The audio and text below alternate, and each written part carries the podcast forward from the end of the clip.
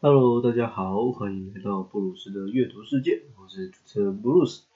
今天要分享的书籍是《道德骚扰》。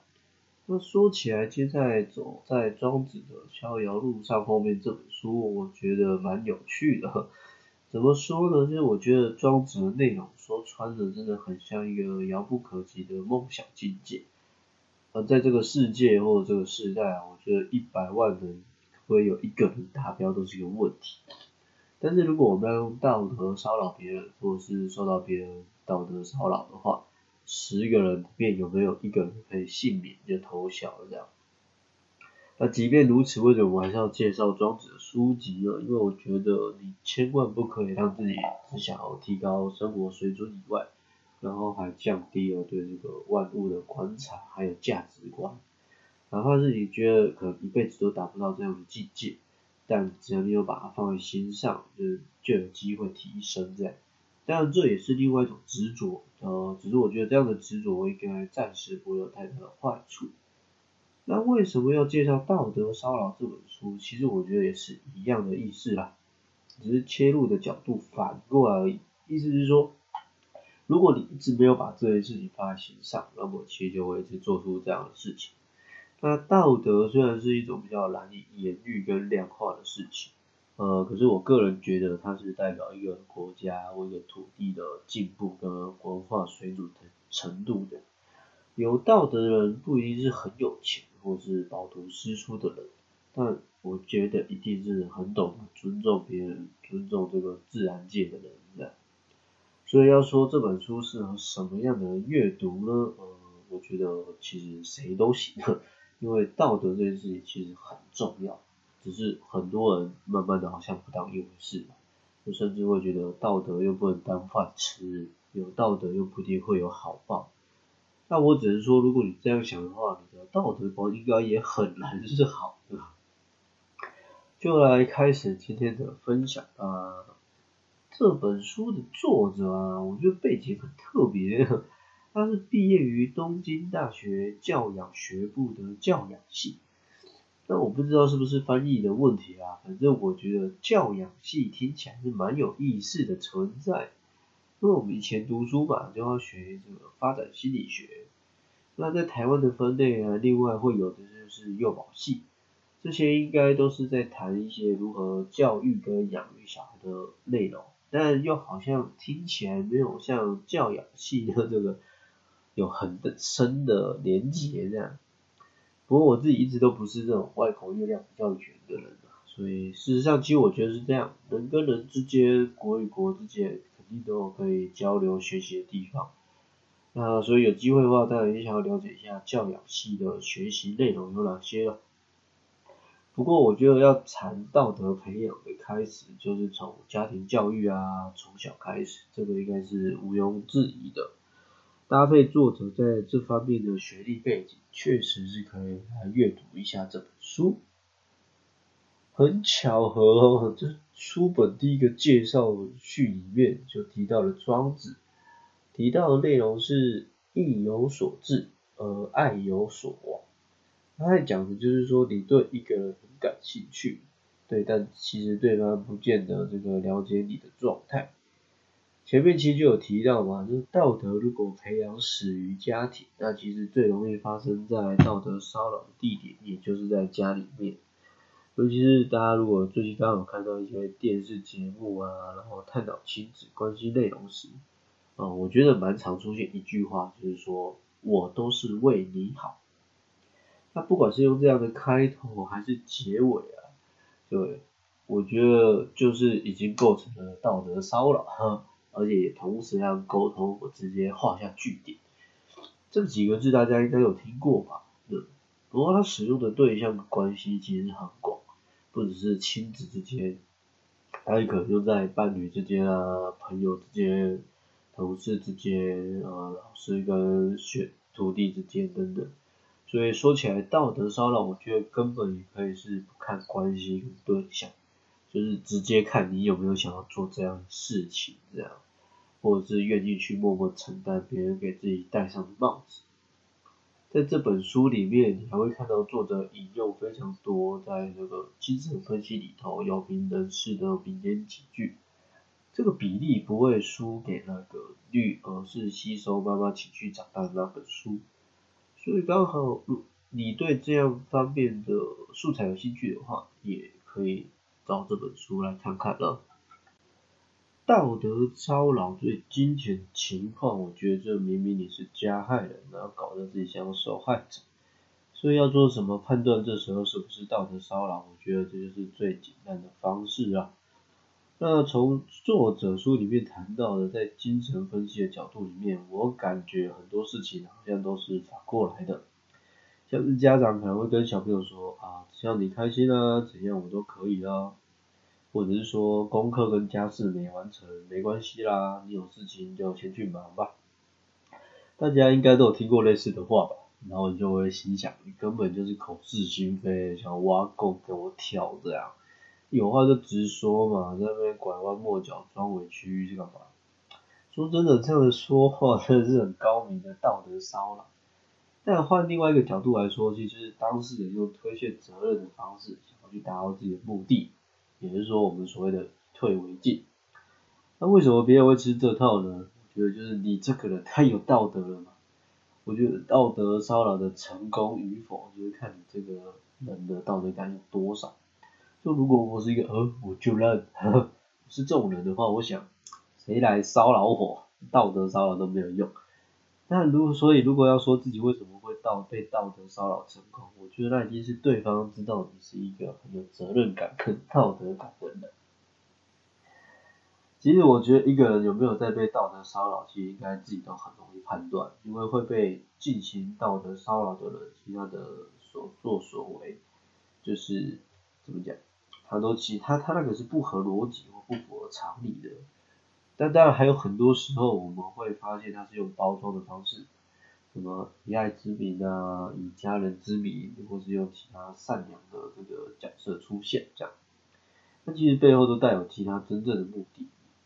也就是说要牺牲别人去达到自己的目标。不过就是因为直球对决不容易被买单嘛，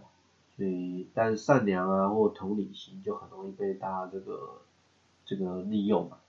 所以会去道德骚扰别人的人，其很多时候他的内心状况也不是那么的好，像是呃会过度依赖他人啊，或者其实有愤怒或嫉妒的情绪，那当然也有可能他是一个权力的掌控喜好者这样。但就像前面讲的，与其正面硬刚这样，不如就另外一种方式，让人家觉得没有比较很强烈的形式，然后一步一步的让别人去掉到陷阱里。而且最关键的重点是，那些会道德骚扰别人的人，其实他并不是外表就看起来很有本事、光鲜亮丽啊、学富五车这样，他是每个人都有机会也有能力去做到。所以在你面前看起来没有什么的人，他其实搞不好在其他地方是有着高明手段可以去道德骚扰别人的好手。有记得开头介绍到这本书的作者背景是教养系吗？就我觉得，其实在这本书里面啊，你还可以就是学习跟反思到很多，作为父母对待孩子的行为背后，是不是你有着这个其他的欲望或需求？所以开头我都会讲，说谁适合阅读。那这本书我本来是说，任何人都可以阅读。只是如果你真的希望我挑一个族群的话，我觉得为人父母其实都应该可以看一看。毕竟我觉得最会道德骚扰别人的人啊，就亲人排前三名不是问题。那如果你想要看看自己有没有被长辈或这个父母骚扰的话，你也可以去找这本书来看一下，因为你可以就这样去跟理解一下，就此时此刻的他们到底葫芦里卖的是什么样。你不一定要接生他了，但至少了解情况。那往后的相处，你就会知道要如何这个应对才是比较合适跟得体的这样。说这么多，其实到底有没有可能成为不被别人道德骚扰的人呢？哎，老实说，我觉得这个部分还比较容易。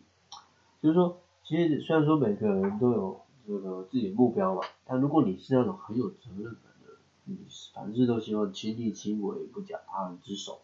其实你就会想尽办法去靠自己完成。但是这样的话，其实你就很难成为一个加害者。可是如果你是成为一个被道德骚扰的人，我觉得这个就很容易，我就还是那种你默默的就成为容易被别人道德骚扰的人。书里面有提到一个部分是说，受害者其实会容易忽视自己的感受那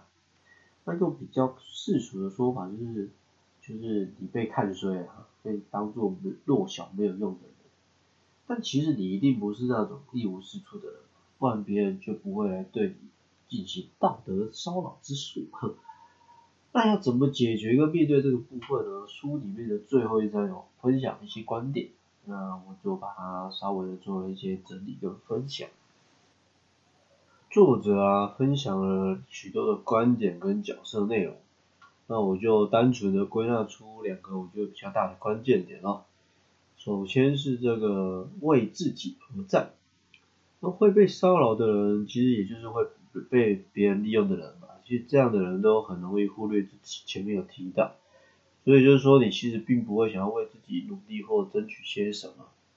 可是如果你相信每个人在世界上都是有用的话，那么会道德骚扰别人的人，其实说难听一点，他就是这种寄生虫模式。所以如果有一个人愿意为自己付出，那他就会抓紧自己这样。但偏偏有很多的受害者，他就会看作状况，以为加害者对自己很关心啊。所以如果这时候刚好别人很需要自己的话，他自己也会扒着别人不放。呃，说起来，你这个人就是完全中了别人的圈套，呃，为别人而活。所以说，如果要怎么样去摆脱被别人道德骚扰的话，其实你一定要懂得为自己而战，为自己而活的。那第二个，我觉得关键点是说，你要肯定自己。容易被别人道德骚扰的人，其实你也是比较容易这个不相信自己或怀疑自己，所以一直以来你可能也没有好好的去认知自己啊，了解自己，甚至是这个肯定自己，所以才会出现前面说的，就误以为别人是真心要跟自己当朋友，所以别人需要自己，自己也就义不容辞，呃，殊不知其实只是个圈套哈。